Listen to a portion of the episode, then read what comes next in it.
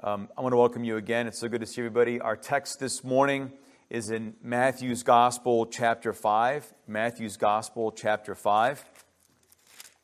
And it's a passage that is very well known, and, and the context is as, as Christians, we often call it in your Bible. You might even see it's the Sermon on the Mount, and it goes from chapter 5 to chapter 7 in Matthew's Gospel.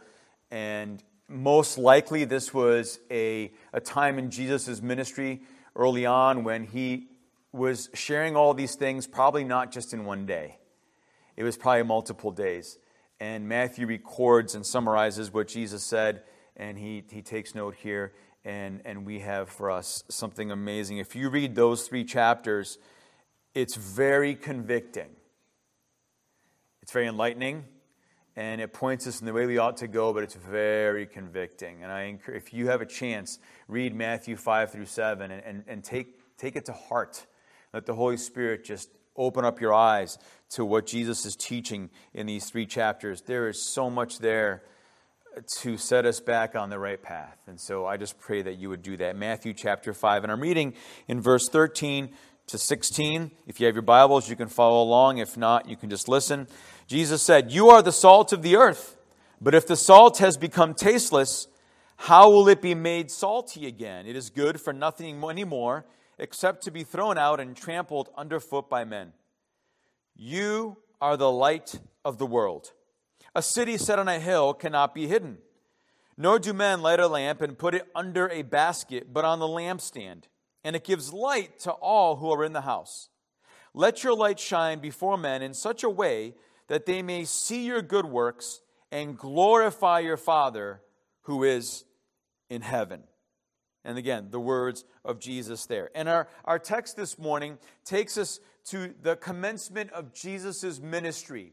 And in chapter 3, right before this, you will see and you will read about how Jesus was taken into the wilderness by the Spirit of God.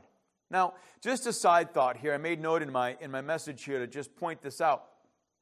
Oftentimes, when we are in a place that we call place of wilderness, and we're struggling and it's and we're hurting and we're so dry spiritually and I'm parched and God where are you? and I'm being tested and it's tough and everything's coming at me and I got nothing to eat and I'm thirsty and I'm, I mean the spiritual.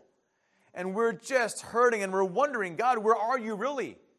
And sometimes it's easy for us to determine or to come to the conclusion that well we're, we're in trouble this is either self induced or that we've done something sinful. And, and it's just, we're in, we're in a heap of trouble now. But did you know, and just to remind you, that the Spirit of God took Jesus to the wilderness? You can read the words of the Bible for yourself. It's not something Jesus wanted. But it was something that was necessary for a testing. And in that testing, as he won by using the word of God over all the temptations of the enemy, of Satan, he came out and he began his ministry powerful. He was strengthened through that wilderness. And so we can't always assume that when we're in a wilderness, we've done something wrong. Sometimes that might be true. That can absolutely be true. But oftentimes God takes us through. And I think when Job went through a wilderness in his life, he, he went through a long wilderness with a lot of loss and difficulty. But in the end, he shone forth and he was brilliant and God restored and he was powerful. And, and God just blessed him mightily and he kept on trusting the Lord. And that's what Jesus did. So Jesus comes out and he declares right away, he starts his ministry. This is how Jesus starts The kingdom of God is at hand, so repent. That's how he starts his ministry. The kingdom of God is at hand. And he declares that it had arrived. It's here. I'm here. It's here. He's ready to set up his kingdom. And listen, contrary to the expectation of citizens of his culture, even the religious ones, God's kingdom was not going to be set up in Jerusalem or any other location on the map as the result of a powerful military or political conquest. I have to make a comment here. This morning, as most of you are familiar, we are gearing up for an election. Did you know that? You probably know that. I want to say this as nicely and as humbly and as whatever as I can, so Lord help me to say this clearly. I just want to give you a warning if you're a Christian this morning. There are brothers and sisters across the aisle or across this sanctuary or wherever you are who have different political views than you do. Did you know that? They're still children of God. They are not your enemies. Paul said that we don't wrestle against flesh and blood.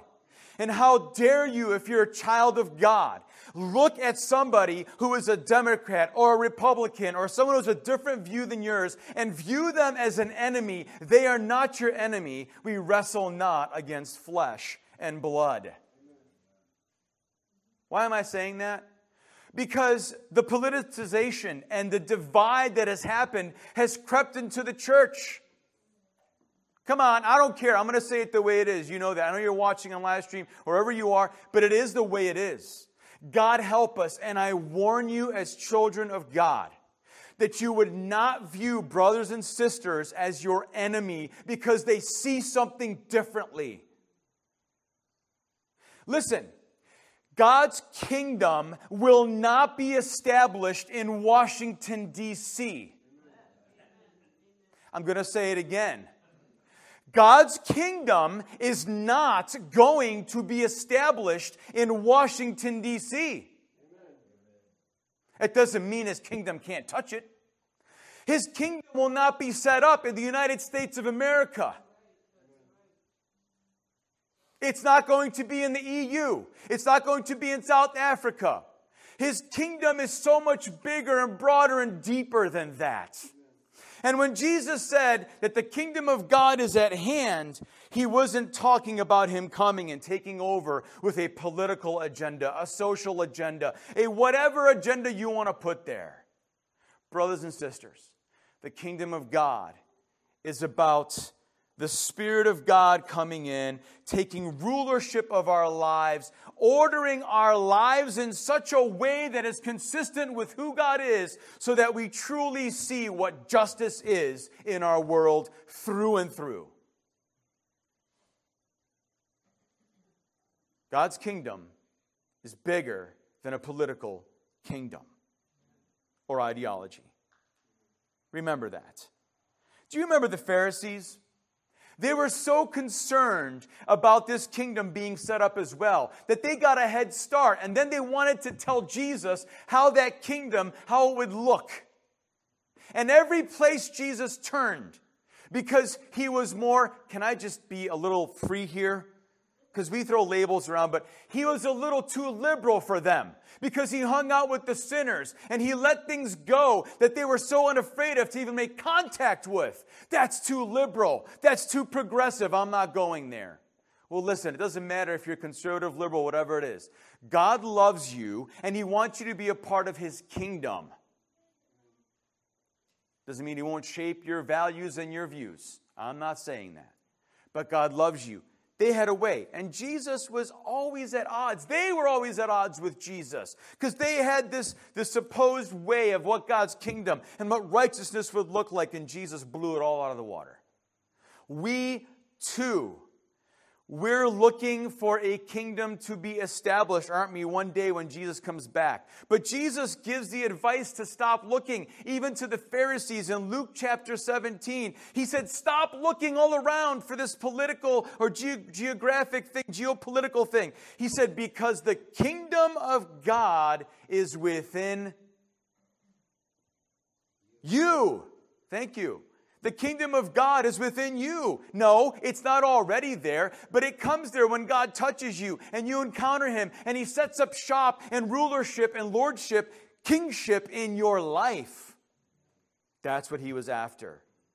Especially for those of you who hear, accept, and obey my teaching, if I could just kind of stretch it out a little with what Jesus was teaching.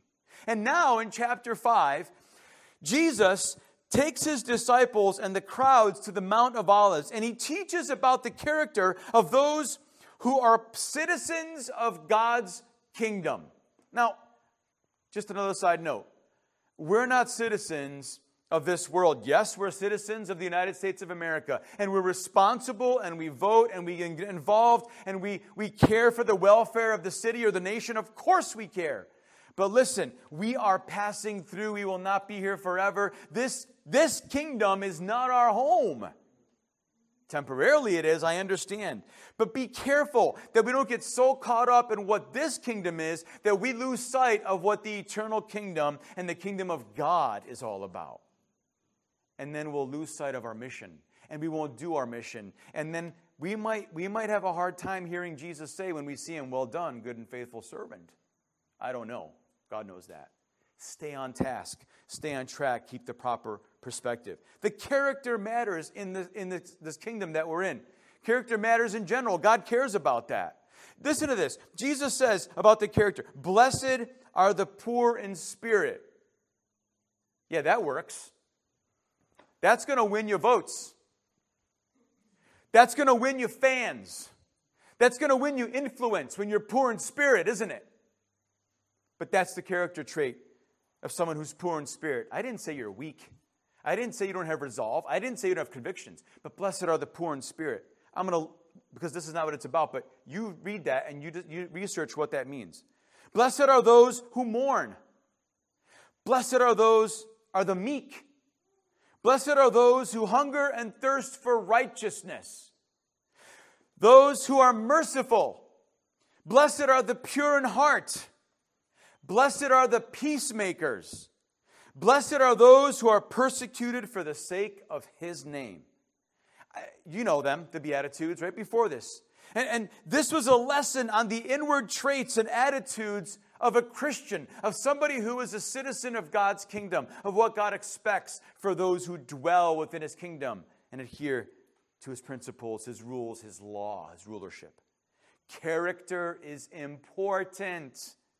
And always, it always affects your function. That's why the greatest teacher started his teaching by addressing this issue that is often deliberately overlooked in our culture. Character matters. What's here matters because it always comes out and affects your function. Always, always, always. Jesus concludes his character sketch and he gives instruction as to the function that citizens of God's kingdom have in this world. You are the salt of the earth.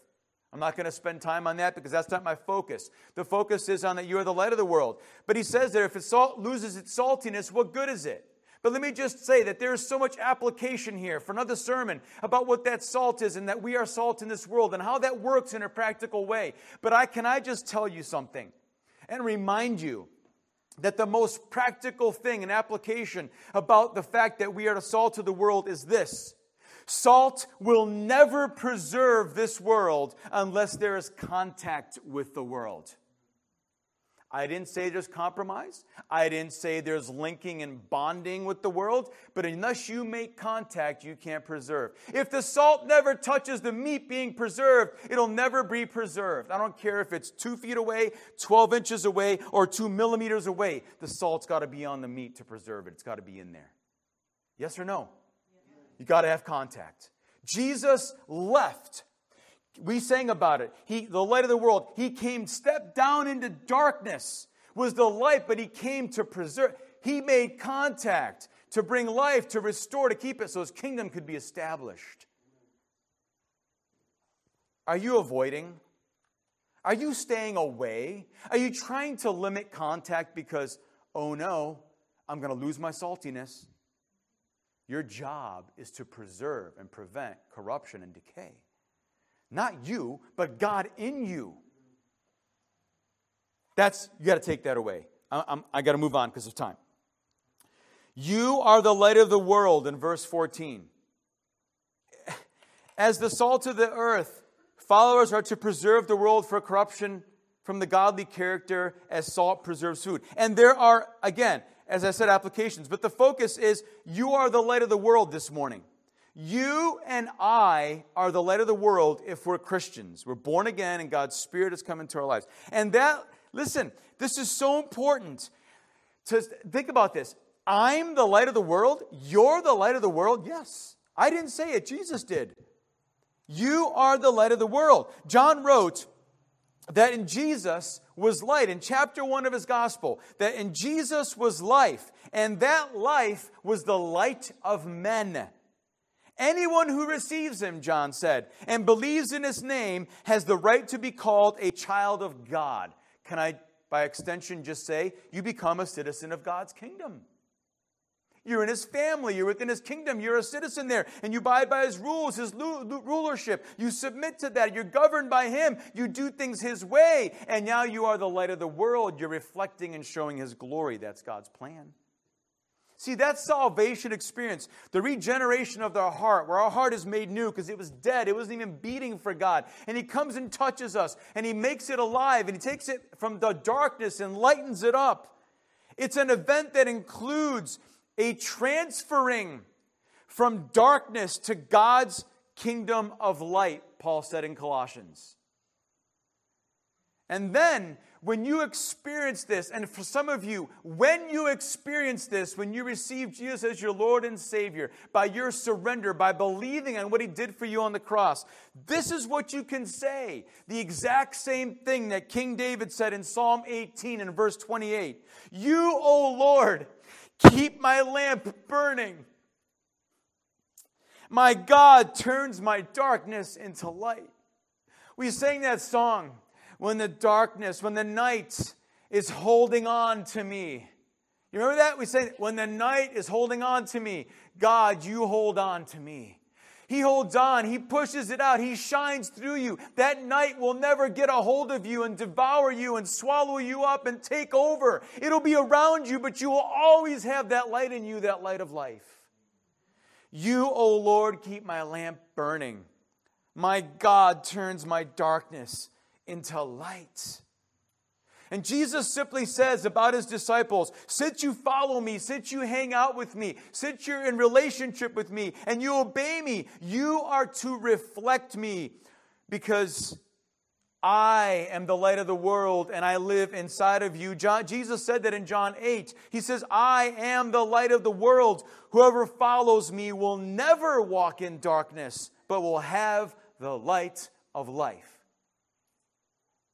If he's in you, he's got to shine. Or does he? Because we can do certain things that cover it or we hinders how freely or how easily that light is, is, is visible. See, here's the thing, and follow me this morning. Without Jesus, I'm just a lamp. I'm just a lantern. This is all I am right here.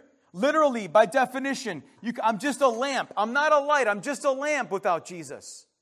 I have the potential. I have the, I'm a potential carrier of the light, and that's up to God, of course, who chooses to save me or not. And then I submit, and, and he, it's amazing. But I am a potential carrier of the light. And the Bible is clear that without Jesus as our Lord and Savior, we have no light in us. None. We have no light in us. We have no spiritual life that leads us to an eternity with God. And we can't lead others to Him either because we're in darkness, because we're sinful men.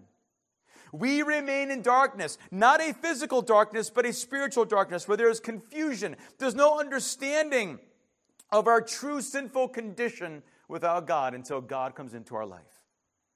The Apostle Paul stated clearly in Acts chapter 17, he's talking with philosophers and those who are trying to figure out the meaning of life and the higher being and who that is. And they go to Athens and there's, there's, a, there's a, a, a monument there to the unknown God. And Paul talks to them and says, Listen, I know who that is. I know who that is. God is real. He can be known and he can be found and even seen if we search for him even if it's just a reaching out with our flailing arms and our desperation and even our ignorance, but we're so desperate. God, I need you. I need something. I'm in darkness. And if we seek, we will find.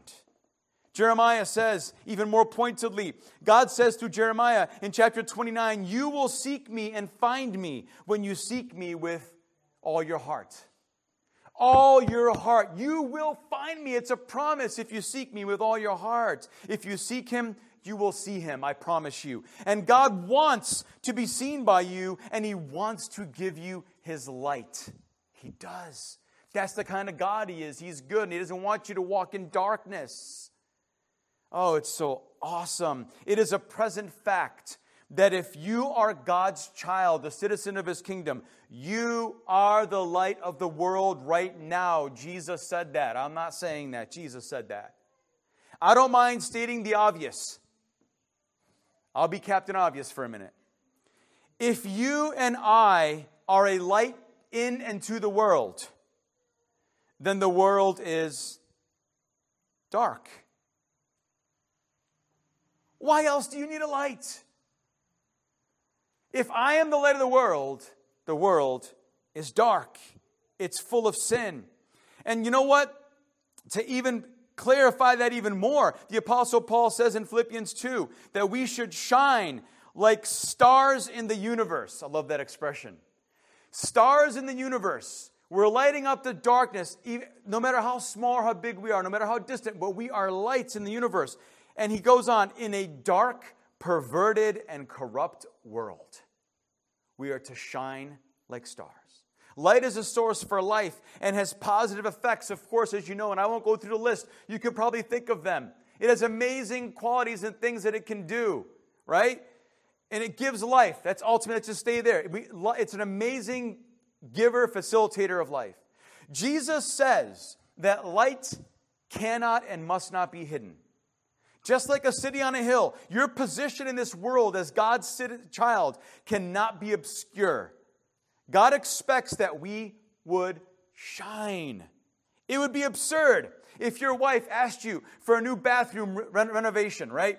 You do a bathroom renovation and you spend all this money and then you spend 250 bucks on this beautiful bathroom vanity light fixture. You go to Home Depot or some other big wig to do place, whatever, and you buy a crystal thing or whatever. I don't know what, you, what your style is, but you spend all this money on this beautiful fixture and you install it, and everything is done in the bathroom, and you never put the light bulb in. That is so pretty. It's so beautiful. It's artistic. It goes so good with our style, but you never put the light bulb in, and even more, never put the switch on. That's absurd, right? I mean, you don't even think that, but you know what? Sometimes as Christians, we do that. We have this connection to God, and yet we don't allow, we don't, we don't connect, we don't tap in, we don't let the light shine, or we don't even do everything He asks us to, and we, the light is dim or it's out sometimes. If you're a child of God, that doesn't mean you're not connected to God. You got to connect to God. The wiring is there. You got to connect to God and let Him light it. That's absurd to hide that and not to light up your bathroom with your new light fixture. There is no such thing as a secret Christian. In fact, there's no such thing as a secret any kind of person. Because it will always come out eventually. It will always be proven who you really are. Listen, question this morning What basket or bowl are you using or has been put over your light in your life? What do you mean? Well, what are you, what are you, what are you allowing to stop the light from shining? What, what is it? What are you allowing to, what is it? The bowl has to be removed. You've got to remove that so that you can shine brightly. Jesus said, So let your light shine before men. Jesus says that our testimony must be an ongoing event. There are so many ways to shine or reflect the light of Christ, but the best way is by our example. Jesus' main objective was to bring glory to the Father by his obedience to him. And our objective is to please God and bring glory to God in the same way. You know what convicts me? I'm going to say this, but it convicts me because I know I'm imperfect. And I'm okay saying that. I don't like it, but I'm okay saying it. People want to see a good sermon before they hear one. And, and, it, that convicts me that he says that they may see your good deeds and glorify your Father who is in heaven. Not glorify you, not glorify New Hope Chapel or a political party or an organization or this, this, this uh, charity group. No, it's to glorify your Father who's in heaven. It's not about you. Our motivation is not to be seen. That was the motivation of those who opposed Jesus, and they had their own prescribed form of righteousness. We are motivated to do good deeds because we desire to please God and to see Him glorified. Some things to think about this morning. A lamp needs to be lit. It has to have a source of power outside of itself. You cannot light yourself any more than a lamp can light itself. You're not the source. Only God's Word and His Holy Spirit can ignite you and get you lit up. I don't mean that in the way some of you are thinking. God forbid. Lit up as far as shining the light of God, living righteously, reflecting the glory of God. See, many people have tried all kinds of things that their heart and soul still remains in a state of darkness. You know, a lamp has to be trimmed periodically. We have here a hurricane lamp right here on this table. And even the old lamps with those wicks and oil. Those wicks, you know, when they get used all the time, you got to fix them up. You got to either replace them or trim them. You got to work on them. And that's what happens in our lives. Sometimes we need trimming. We need adjustments. We need things cut off. Maybe the end, it's all beat up. Maybe it's not absorbing anymore. We need a replacement that God can make and give us a new wick so we can burn. His Spirit lives in us, but sometimes our wick needs adjustments. And God will do that as we surrender to Him. What needs to be trimmed in your life today so you can light up your world? Now, as I come to close, there's a story, I think I've shared this before, or maybe it was in Sunday school. I can't remember now. Forgive me if you've heard this. And I don't know where this came from and how true it is, but in the 1800s, there was a man who worked at a train station. And he had to man that place, and he had this job that was given to him one night because he was warned that a half a mile up past the train station, there was a bridge that was out. Stormy, windy, dark, raining. When the train started to come, he saw in the distance, his job was to go out and grab his lantern that he always had in his little booth there by the train station, by the tracks. Was to grab that and wave it back and forth so that the train conductor would know stop the train, there's trouble, there's danger. And he had to go back and forth and back and forth. He runs out to the track and he's waving and waving and waving. And as he's waving, the train never slows down and it keeps going and it goes right off the bridge. Tragic. People died. The train went off the bridge into the gorge below. And there was some confusion and concern in the town. It was uproar. People were angry and sad, everything all at once. And in a few days, he had to go before the judge, and all the town was there because they wanted to figure out what happened with this situation. Because he was there, and he kept saying he was there, and he was out there waving his lantern. So he gets up, and the judge says to him, says, Listen, uh, were you on duty the night of that horrible accident? Were you on duty? Your Honor, yes, I was. The judge looks at him and goes, Hmm, did you, uh, did you have your lantern with you? Did you have your lamp with you? He says, Your Honor, I absolutely had my lantern with me. I always have it with me. The judge kind of thought for a second and he looked up and he said, Sir, did you wave that lantern so the train would stop? Did you wave it back and forth? And the man stopped for a second. He's standing there before the judge. He says, Yeah, I abs- I know I did. I remember, and I was waving, and I was yelling, and I was screaming, and I was frantically waving it back and forth. The whole thing ended. He walked off, and he wasn't charged. He wasn't. He just let go. They were still trying to figure out how this could happen. What went on? And as he's walking home with his friends, he's walking home, and, and he's quiet the whole time. His friends are talking. And they said, What are you thinking about? He says, I, I can't believe. He said, I just, I don't know, but I just, I'm so glad. I am so, so glad that the judge did not ask me if my lamp was lit. Oh God, please don't let that be us. God, don't let that be us. Don't let that be you. That we can take on the form of everything we got to be. That, that we're all just, we're all lanterns. We're all lamps. We're all, uh, uh, you can call yourself whatever you want, but yet it's not lit and that there's nothing happening. There's no energy source, no life source, and there's no light shining out of us. God help us that that would never happen. Because there is humanity going by us and we encounter every day. And we are asked by God, we're asked by His Word, we're asked by the mission that He's given that we would wave that lantern. But more so, it wouldn't just be a lantern, but that we would wave the light and warn them that there is danger ahead. And if they stop and receive Jesus as their Lord and Savior, they will have the light of life and never walk in darkness. God, help us. See, the thing this morning is all these lanterns, these sources of light that are up here. We have a hurricane lamp here, right? And I'll just light it. It doesn't matter. And you probably you you can't see. I know you can't see from there, or maybe you will. Well, now you might be able to, but the light is very small, but it can be so small that actually I'm getting it down to the point that you can't see that it's on, can you? There's a clear flame. I want to walk down and show you, but I won't for Now you can see it, right?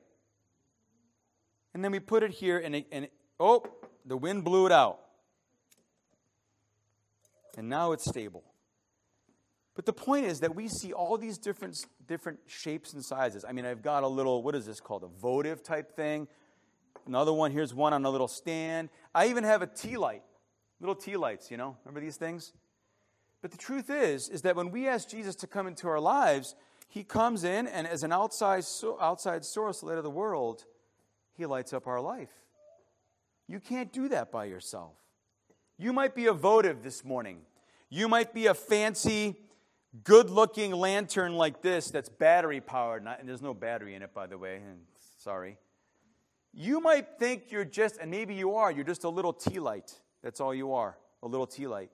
But when Jesus comes into your life, the light still drives out the darkness and it gives light to those around you.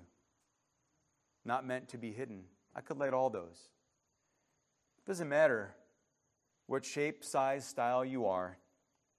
It Doesn't matter how much light you shine out. When Jesus comes into your life, he always drives out the darkness. And there are many people who have all the appearances of godliness mastered. They know the right things, they do all the right things at the right time before the right people, but they're just a lamp. That's all they are. They're not a light. They're the flashlight without the battery, right? They have no life giving power because they're not lit.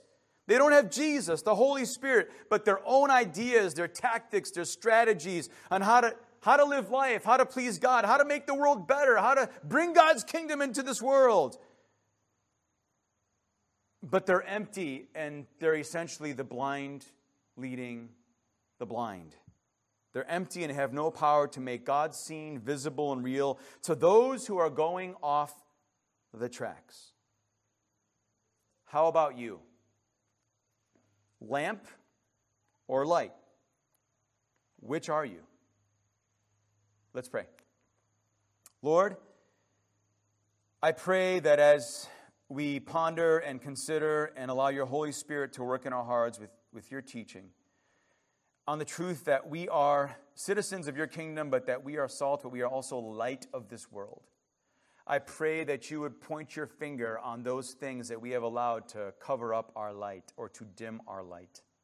And that you would do the necessary trimming, adjustments. Lord, maybe there are those who need to just get filled up with the oil of your Holy Spirit. Lord, you're in them, but let them tap in and just connect to you through your submission, through prayer, and through your word, and, and, and deep, meaningful fellowship in pursuit of your face with other believers. God, I pray that as we leave today, we would not just be lamps, but we would be lights in this dark world. In Jesus' name we pray. Amen.